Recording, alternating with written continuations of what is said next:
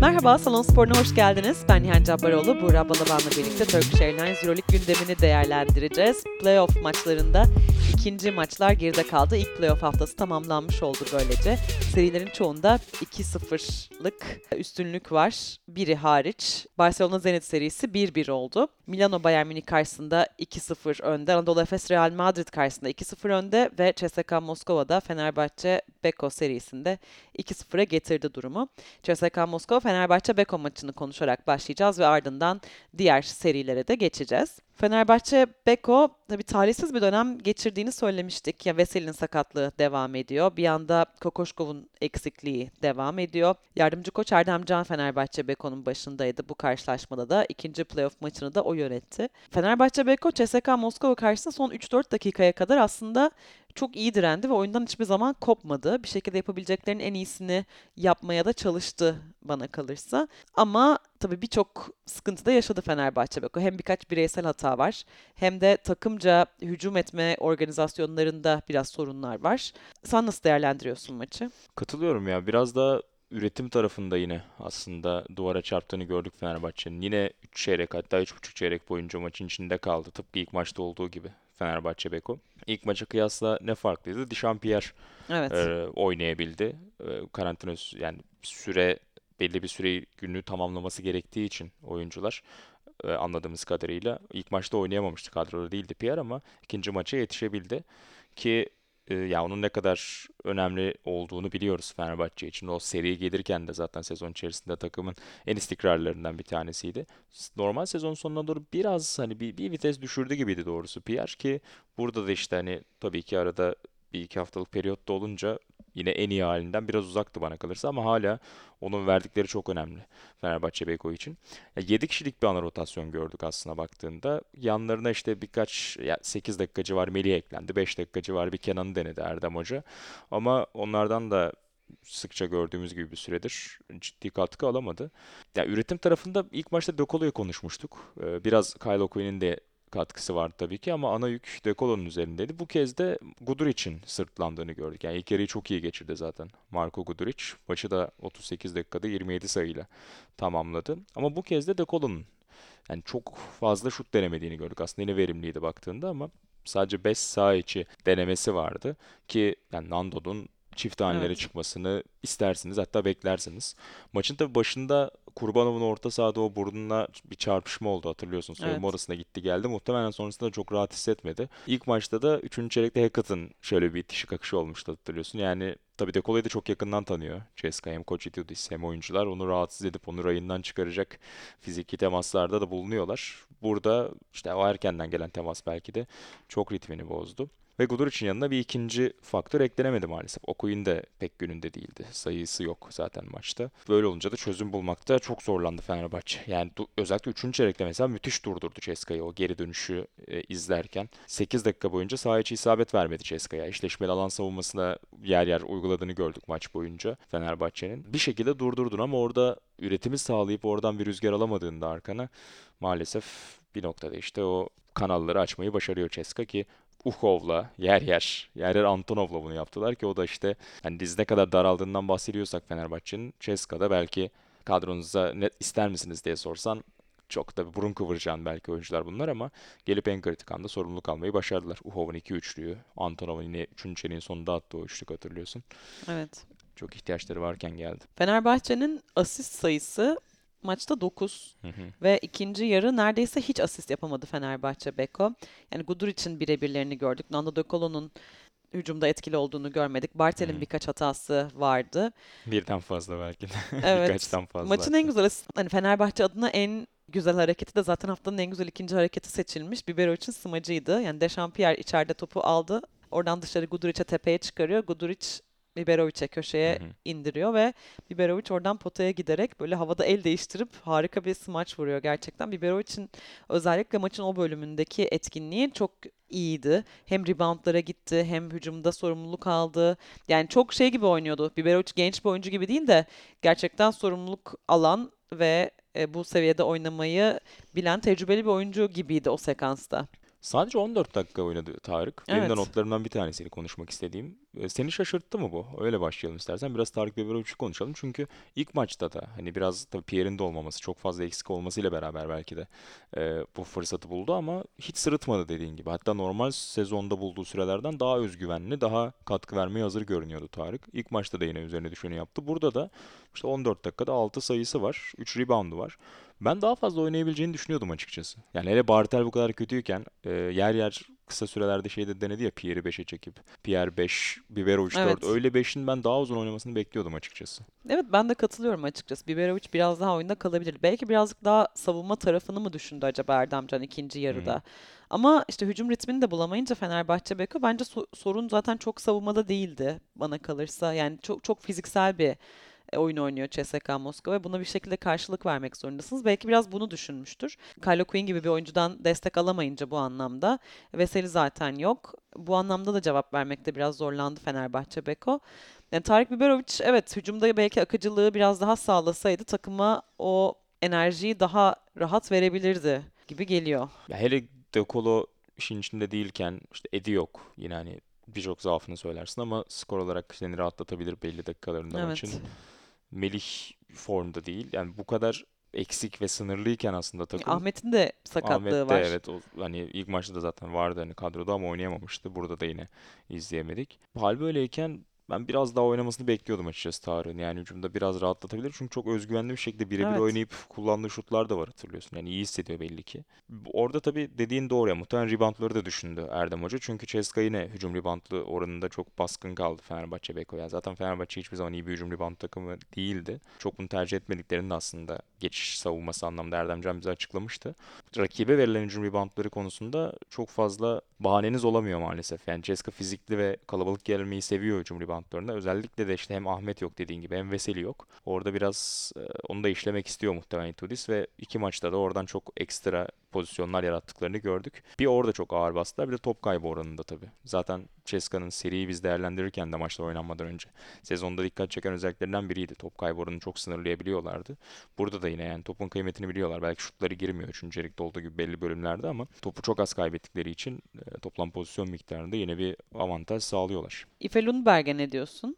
Ya Lundberg çok nasıl söyleyeyim hani özellikle o James kriziyle beraber ciddi şekilde kan kaybederken Ceska çok büyük bir şans oldu. Yani çölde vaha oldu aslında Lundberg. Tabii şans demeyelim yani iyi bir gözlem ve iyi bir transfer diyelim. Hani Lundberg'in bir şeyler vaat ettiği hep konuşuluyordu ama Ceska gibi de oradan hedef Final Four olan bir takımın ana rotasyonunda o geçişi sezon içerisinde ne kadar rahat yapabileceği şüpheliydi ama ona güveniyor e, Itudis. Lundberg de ilk geldiği günden beri çoğunlukla bunun üstesinden gelmeyi başardı. 17 dakika verdi ona mesela ama 9 sayı 2 asist. Top kaybetmedi. Olumsuz bir etkisi olmadı yani e, hücum tarafında oyuna. Savunmada da elinden geleni yapıyor. Yani o rotasyondaki dakikaları çok çok iyi kullanıyor. Yine Daniel Hackett'tı takımın yıldızı. Yani Hackett'ın da Evet. kariyerinin hadi 30 yaşından sonra Final Four'larda bu kadar etki yapan bir oyuncu olması, burada playoff'ta neredeyse takımın lideri aslında. Evet. Yani Şengeli'yi, Clyburn'u sayıyoruz ama hani onların böyle suratının düşmeye başladığı anlarda hep Hackett'ın Evet. Kontrolü eline alıp zor şutları kullanıp takım arkadaşını ayağa kaldırdığını görüyorsun. Ki sadece 14 sayısı değil 9 da asist Evet. yaptı. Yani hakikaten acayip. 26 verimliliğe ulaştı Daniel Hackett. Yani 4'te reboundu var. Bence yani Hackett gerçekten bir de şeyi de var. Hackett'ın böyle bir enerjisi ve aurası olan da bir oyuncu Kesin. bir yandan. O yüzden onun takıma olan etkisi hani onun iyi oynadığı zaman çok yüksek oluyor. O sakatlıktan onun yetişmesi seriye zaten çok dengeleri değiştirdi. Ya burada Yakıt da olmasa çok zorlanabilirlerdi. Şengelya ilk maç çok kötüydü. Ondan bahsetmiştik. Bu maçta epey daha iyiydi Şengelya. Evet. Belki skor olarak domine etmedi maçı. 11 sayı üretti. Ama zaten 9 şut kullandı. Öyle çok da e, topu domine etmedi. Yani Şengelya iyi savundu aslında Fenerbahçe.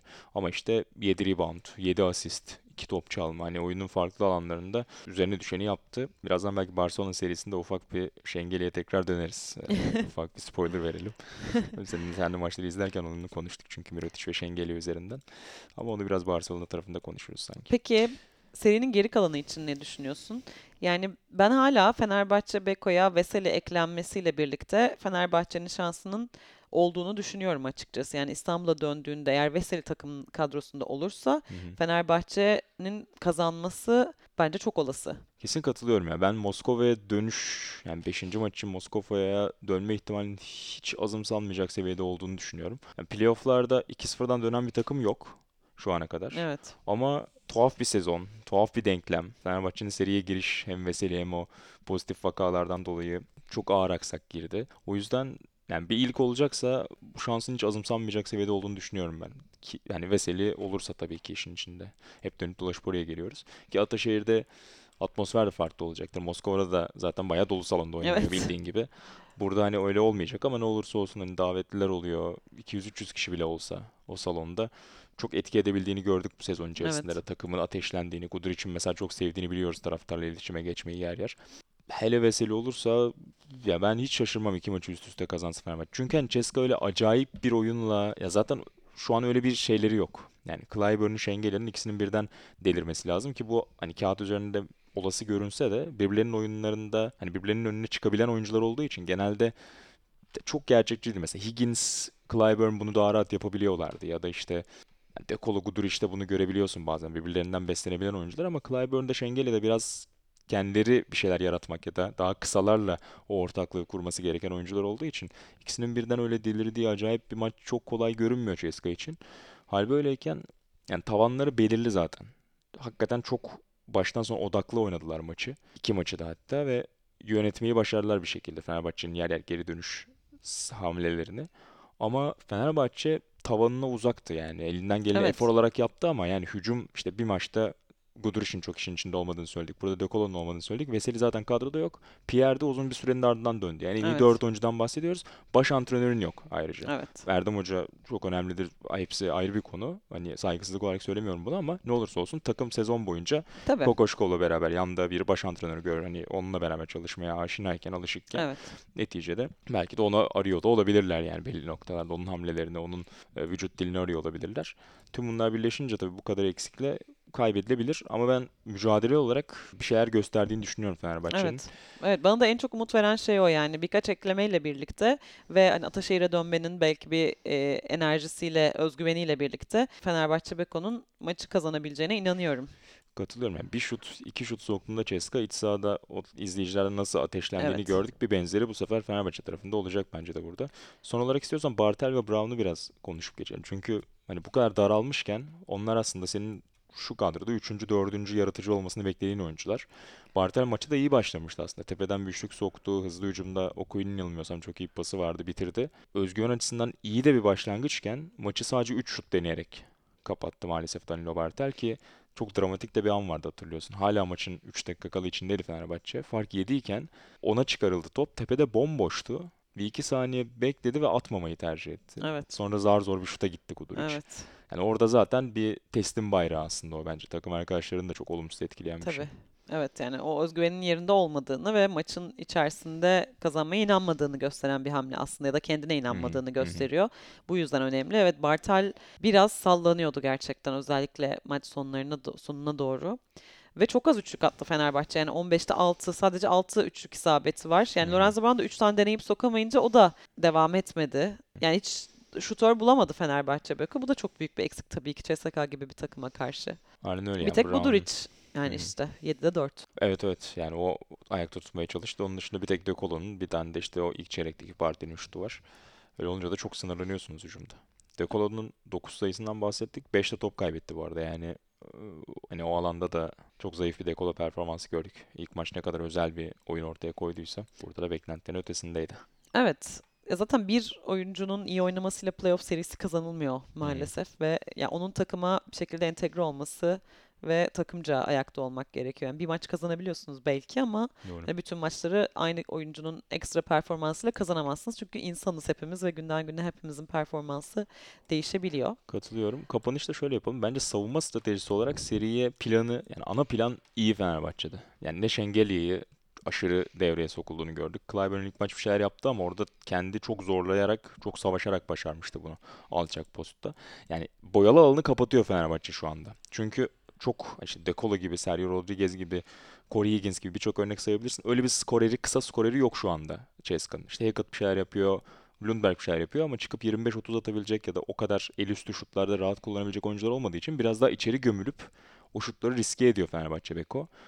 Genel resimde mantıklı bir plan ama işte üretebiliyor olmak lazım. Yani Fenerbahçe o üretimi o galibiyet serisinde bize vaat ettiği hücum akışkanlığını gösterirse eğer iki maçta, üç maçta üst üste ben kazanabileceğini düşünüyorum hala. Anadolu Efes Real Madrid maçına geçelim. Hı hı. Anadolu Efes de Real Madrid'le seriyi 2-0'a getirdi ve e, iki maçta da Efes'in büyük farklarla kazandığını gördük. Gerçekten hani maçlar bir playoff düzeyinde gibi görünmüyor gerçekten. Anadolu Efes çok fazla güçlü görünüyor Real Madrid'e karşı.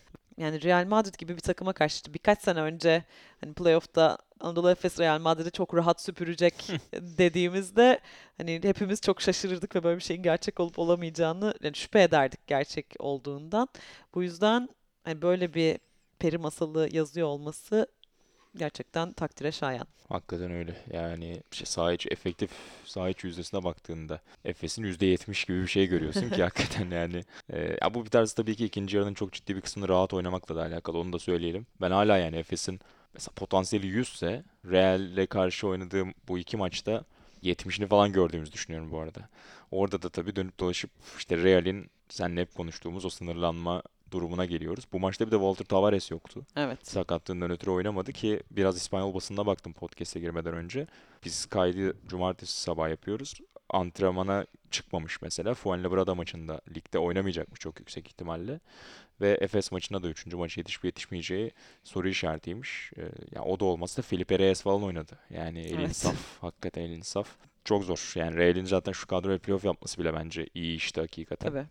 Sezon içerisindeki Ama dalgalanmalarla gidebileceği beraber. maksimum yer burası gibi görünüyor açıkçası. Yani bir sonraki maçta Anadolu Efes Madrid'de yine kazanacakmış gibi görünüyor açıkçası. Ceska için zaten az önce hani Real için zaten konuştuk da Ceska için de söyledik. Tavanı belli bir noktada diye.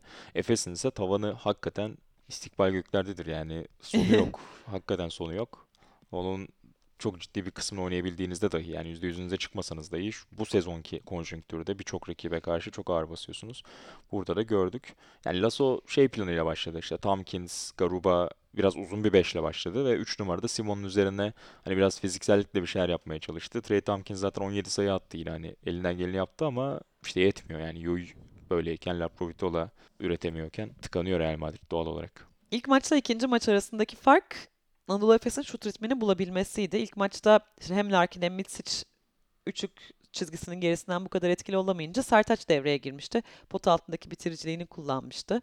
Burada yani şutlar girince Larkin'in de Mitsic'in de şutları girince Anadolu Efes'in işi gerçekten çok rahatlıyor. 5'te 3 Shane Larkin, 5'te 5 Vasilya Mitsic üçlüklerde. Nazar değmesin. Yani hücum çeşitliliği çok yüksek bir takım. Tavanın bu kadar yüksek olmasının sebeplerinden bir tanesi de bu muhtemelen. Çünkü farklı yönlerde hücum ederek de Anadolu Efes yine de bir, bir şekilde üstünlük kurmayı başarıyor. Kesin öyle ya işte Larkin 21 attı, Mesic 23 attı. Diğerleri de onlara eşlik ettiğinde zaten çok ekstra bir şeye gerek kalmıyor. Hele ki Real bu haldeyken. Biraz işte uzun beşle başlayıp Trey Tompkins işte Simon'la eşleşecek eee, oyuncu üzerinden sırt dönükleri gitmeye çalıştı Lasso. Biraz Tompkins'den oradan çözüm üretti. 17 sayı buldu belki Tompkins'le ama kısalar bu haldeyken Yuyu Laprovitola ve Kozor hatta yani Kozor'dan ben açıkçası iyi bir seri bekliyordum burada Fenerbahçe maçını çok iyi oynadığı için. O da çok devreye giremiyor. Hal böyleyken de tabii ki e, Lasso'nun da yapabilecekleri sınırlı. %16 ile üçlük attı Tam Real onu Madrid. söyleyecektim. Yani sadece 4 üçlük bulabildi. Aynen öyle. Karşılığında Efes'in ise %60'la soktuğunu falan görüyorsun. O yüzden dramatik bir fark oluyor tabii ki. Maçtan sonra e, yani seyir zevkini de tabii düşürüyor bu bir yandan. Playoff serisinde e, çok daha yakın ve şey maçlar görmeye alışıyoruz. Maçtan sonra salonda çıkışta e, sevgili Sertaç Şanlı ile karşılaştık. E, Ece'ye de selam olsun bu arada. Ece de oradaydı tabii. Ufak bir diyalogumuz da oldu. Paylaşmak istersin diye düşünüyorum Sertaç'la. Teessüflerimizi ilettik kendisine. Taraftarlarıyla fotoğraf çekiliyordu Sertaç Şanlı. Biz de işte selamlaşırken Burak dedi ki ya dedi hiç keyif almıyoruz maçtan bu ne dedi. Sertaç da pardon ya dedi. Allah kusura bakmayın ya dedi. Şaka bir yana rahat yani herkes çok rahat. Hani aradaki makasın açık olduğunu bilincinde. Yüzler gülüyor. Ama bir yandan o Ergin Ataman'ın ciddiyeti de devam ediyor yani. İlk maçı kazandıktan sonra da öyle işte hani önümüzde daha iki maç daha var. Hani serinin geçmesi gerekiyor ciddiyetine sahipti. İkinci maçtan sonra da aynı şekilde. Yani burada da şunu görüyoruz.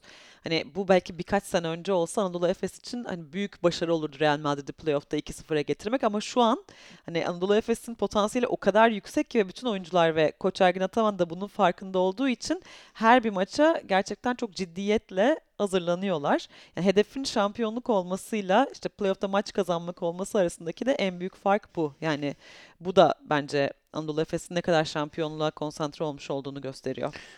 Kesinlikle öyle. Yani görüştük ettik Sertaç'la ama sonra da şey dedi yani hani işte İsmail maçı da hani ayaküstü biraz sorduk hatırlıyorsun.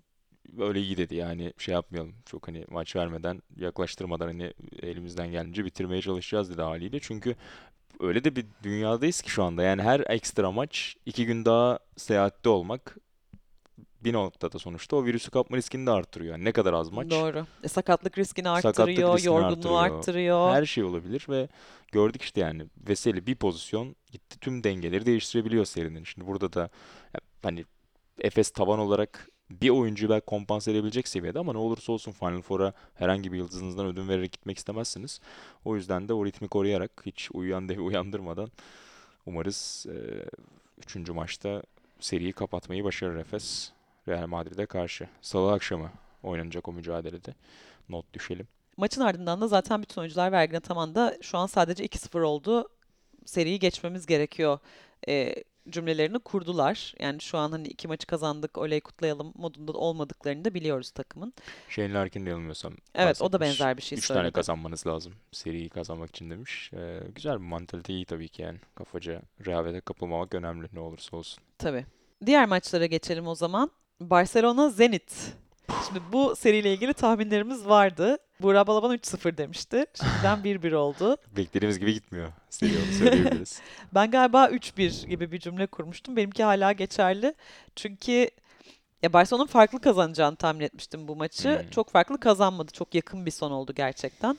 Ama ya Barcelona'ya Pesic varken geçen yıl yani ne kadar yüksek potansiyeli olan bir takım ama ne kadar az, bu potansiyeli ne kadar azını kullanabiliyor diye şikayet ediyorduk. Ya burada da Zenit karşısında bu kadar zorlanması yine benzer bir düşünce uyandırdı bende. Yani Yasikevicius kötü bir koç olduğu için yani Barcelona zaten sezonu lider bitirdi ve şu anda hani devam ediyor ve şampiyonluğun adaylarından biri. O yüzden tabii ki onu küçümseyerek söylemiyorum bunu. Sadece kadroya kağıt üzerinde baktığımız zaman çok çok daha rahat kazanabilecek gibi görünüyor. Ama tam o refleksler henüz oturmuş değil. Ya benim yine geçen bölümde söylediğim Yasikevicius'un şampiyonluk için bir yılı daha var cümlesine de hala katılıyorum. Çünkü gerçekten çok iyi bir koç ve müthiş setler çiziyor.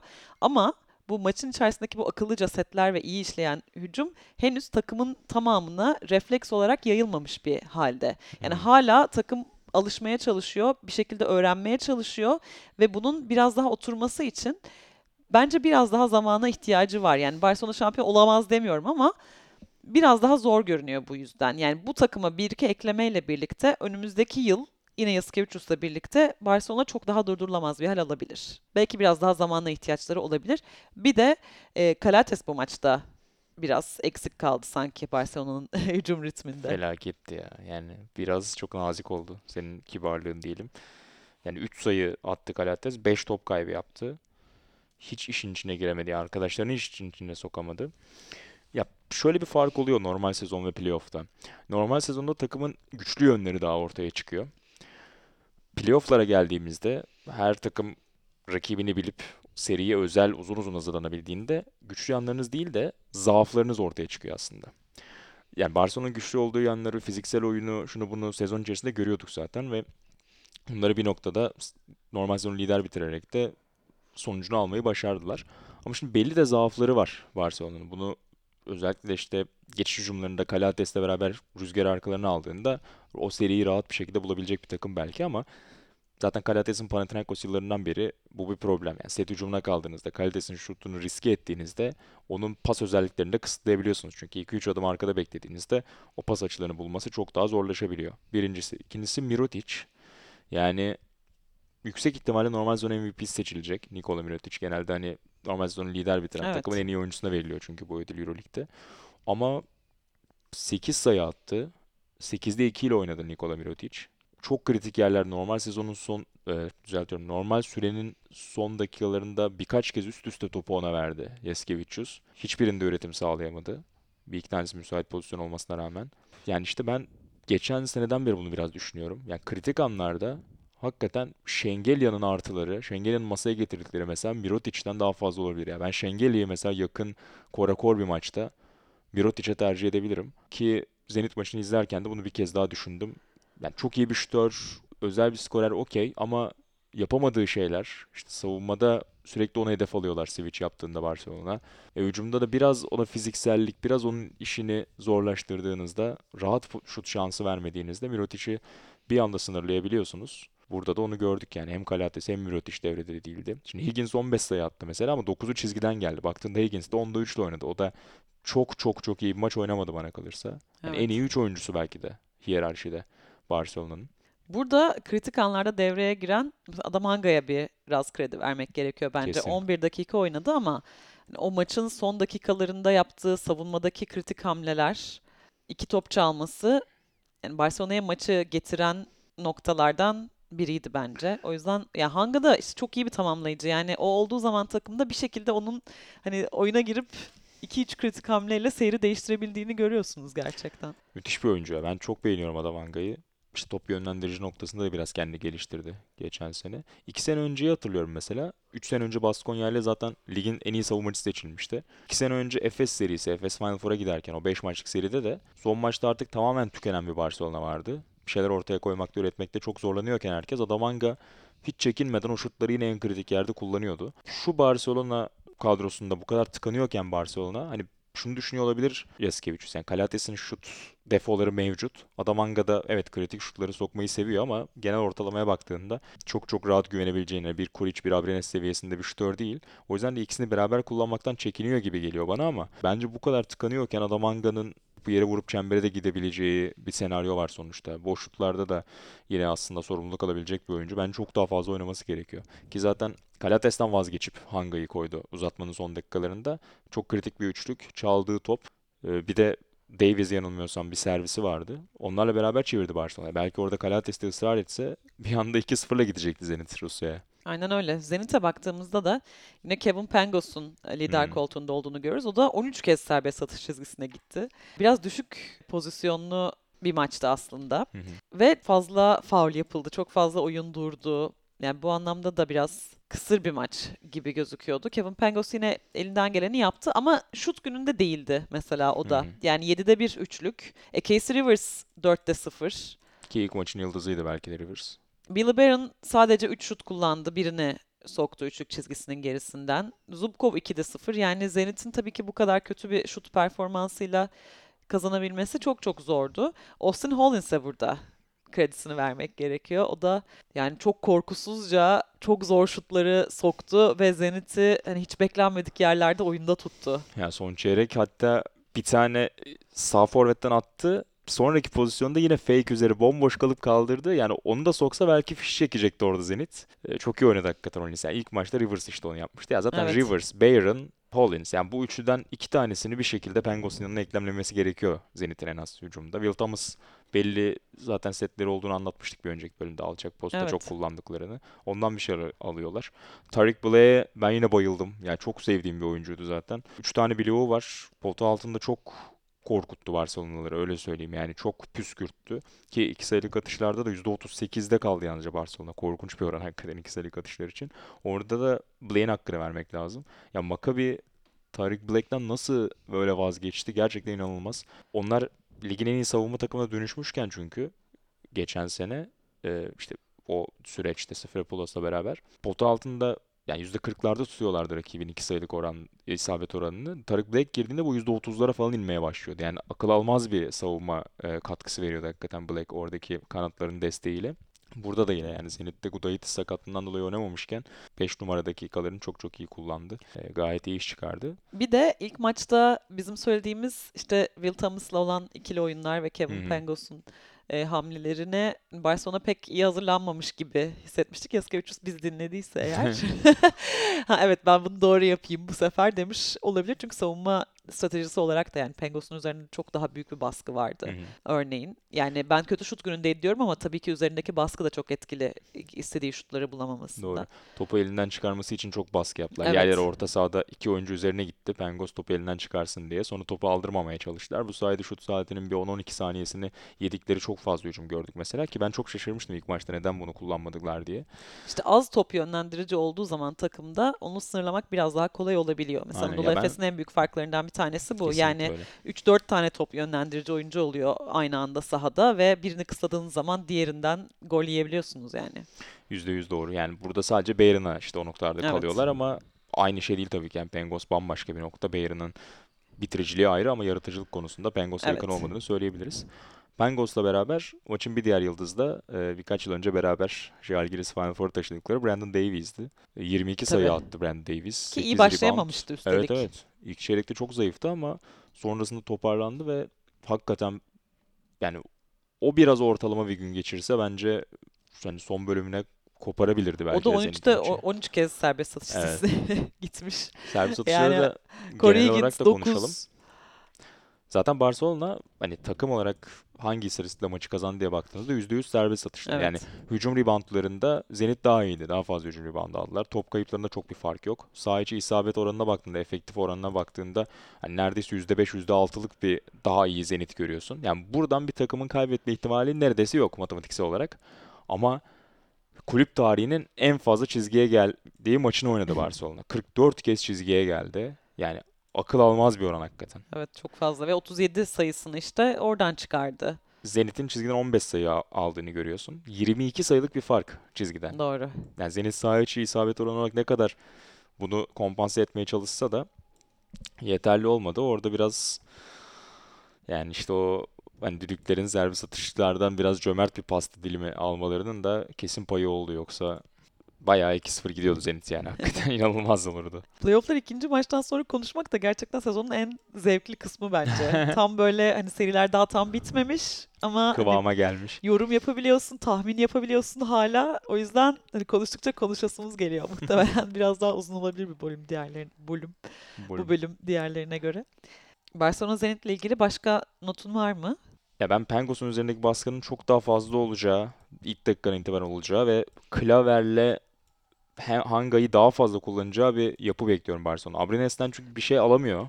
Yani 15 dakika oynayıp Abrines'in tek şut kullanması aklım almıyor. Yani şut katkısı vermesi için var Abrines. Tek bir şut kullanmış. Kyle Kuric sadece bir üçlük denedi. Yani inanamıyorum. Sezonu mükemmel geçiren bir Kyle Kuric var. İlk maçta da yine onu bolca kullanmıştı Şaras.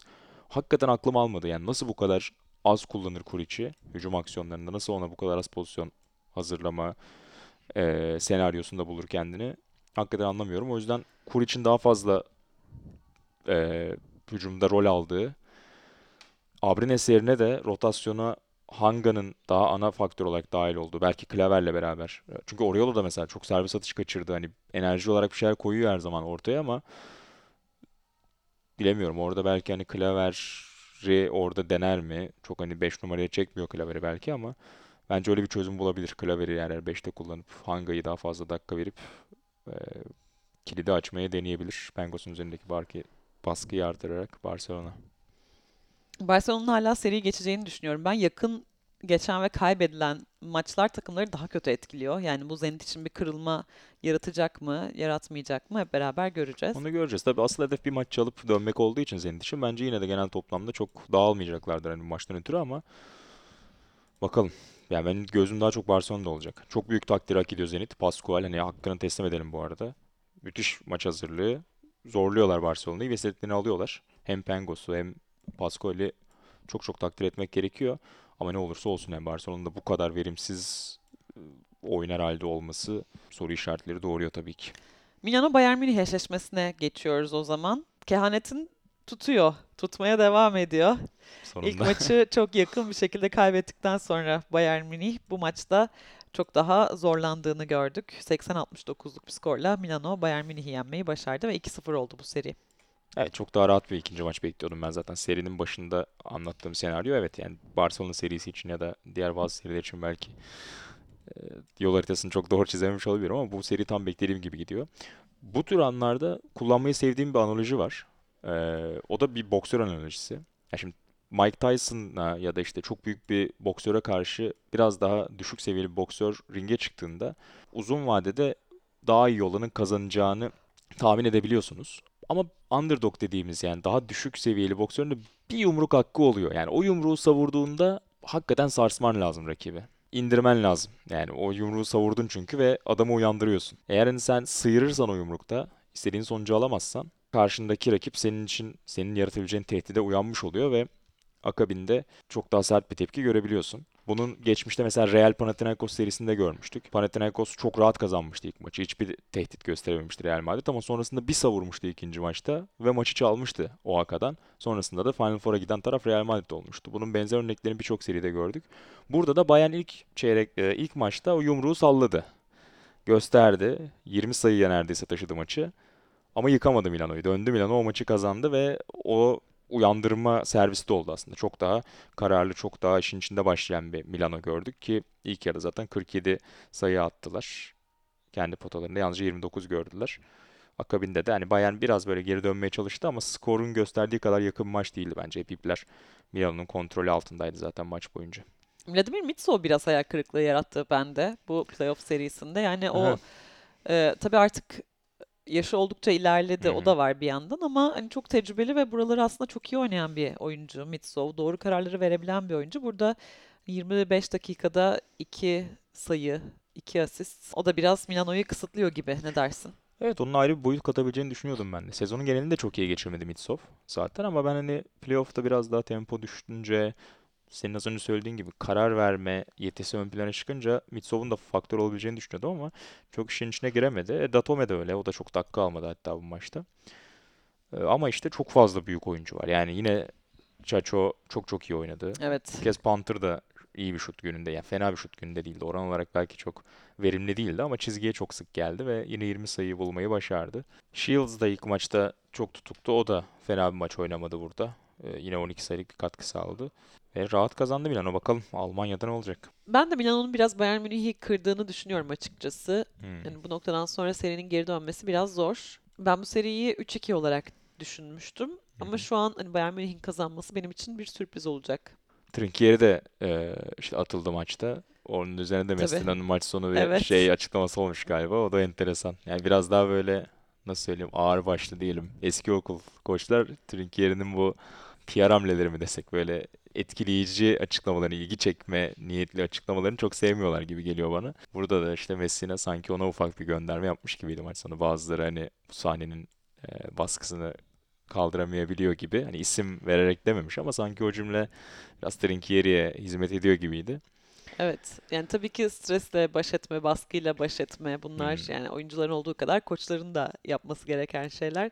Hani Trinkieri'nin bu baskı altında çatladığını mı acaba biraz ima etti diye bir Sanki- soru işareti oluştu hepimizde. Sanki öyle bir sinyal verdi Messina bana öyle geliyor. Ya tabii Chacho'nun da Rodriguez'in de hani böyle zor anlarda devreye girmesi yani çok dominant bir performans sergilemedi bütün sezon boyunca. Yani daha önce öyle yaptığı zamanlar da Hı hı. olmuştu çünkü.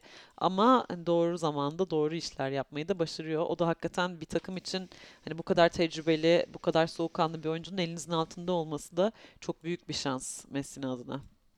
%100 katılıyorum. Yani zaten o maçları, dönemleri seçmek zorunda. Bütün sezonu domine edebilecek fizik kapasitede değil artık ilerleyen yaşıyla beraber.